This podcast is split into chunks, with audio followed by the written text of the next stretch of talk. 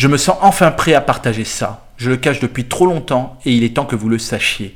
C'est par ces mots dans un post Instagram qu'Olivier Roustin, le directeur artistique de Balmain, a révélé avoir été victime de l'explosion de sa cheminée il y a un an. Atteint de graves blessures au visage, aux mains, sur le corps, durant un an, il a réussi à faire tenir secret cet accident domestique. Durant un an, il a continué à travailler, à utiliser les réseaux sociaux, Instagram en particulier. Avec des casquettes, des masques, des cols roulés, des manches longues, des colliers et des bagues à tous les doigts dans la vraie vie pour cacher les cicatrices de ses nombreuses blessures sans que personne ne s'aperçoive de rien. Olivier Roustin ajoute j'ai réalisé que le pouvoir des réseaux sociaux est de révéler uniquement ce que vous voulez montrer. Une façon de nous permettre de créer une histoire qui évite ce que nous voulons pas voir ou montrer. C'est notre nouveau monde. Ceci est un exemple parmi d'autres que la panne touchant Facebook, Instagram, Messenger et WhatsApp il y a quelques semaines de cela a pu aussi mettre en avant. Tous ces influenceurs et influenceuses, en effet, se sont retrouvés au chômage technique, voyant le vide de leur quotidien sans ce réseau. Instagram est devenu un monde, un espace particulier, souvent artificiel, car à la merci de la bonne tenue des serveurs.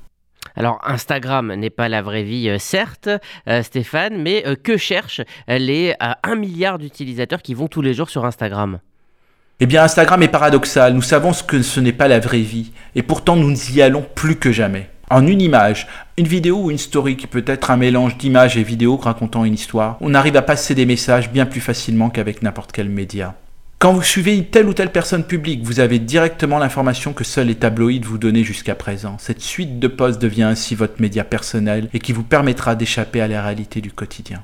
Un like, un commentaire, une réponse à une story, des liens peuvent se tisser et grandir. Impossible d'avoir les statistiques, mais je ne serais pas surpris qu'Instagram soit finalement la meilleure application qui permettrait de faire plus de rencontres que Tinder ou Mythique. La solution est de réussir à s'en détacher ou de prendre conscience à chaque fois du côté artificiel d'Instagram dès que l'on démarre l'application sur son smartphone. Je n'ai pas de conseils à donner pour aller vers un détachement, peut-être juste à limiter le nombre de notifications, ce serait déjà un progrès. Mais Instagram, avec les interconnexions entre Facebook, Messenger et WhatsApp ou une simple conversation glanée se transforme en publicité va faire de plus en plus d'ingérence dans vos vies. Et cela ne va pas s'arranger avec l'arrivée ces prochaines semaines de façon plus massive de la partie marchande. Les produits affichés dans les posts par les marques et les influenceurs seront achetables directement depuis Instagram. Tout sera fait pour rendre cette application encore plus indispensable entre guillemets pour toutes et tous. Et il sera encore plus compliqué de s'en détacher. À la semaine prochaine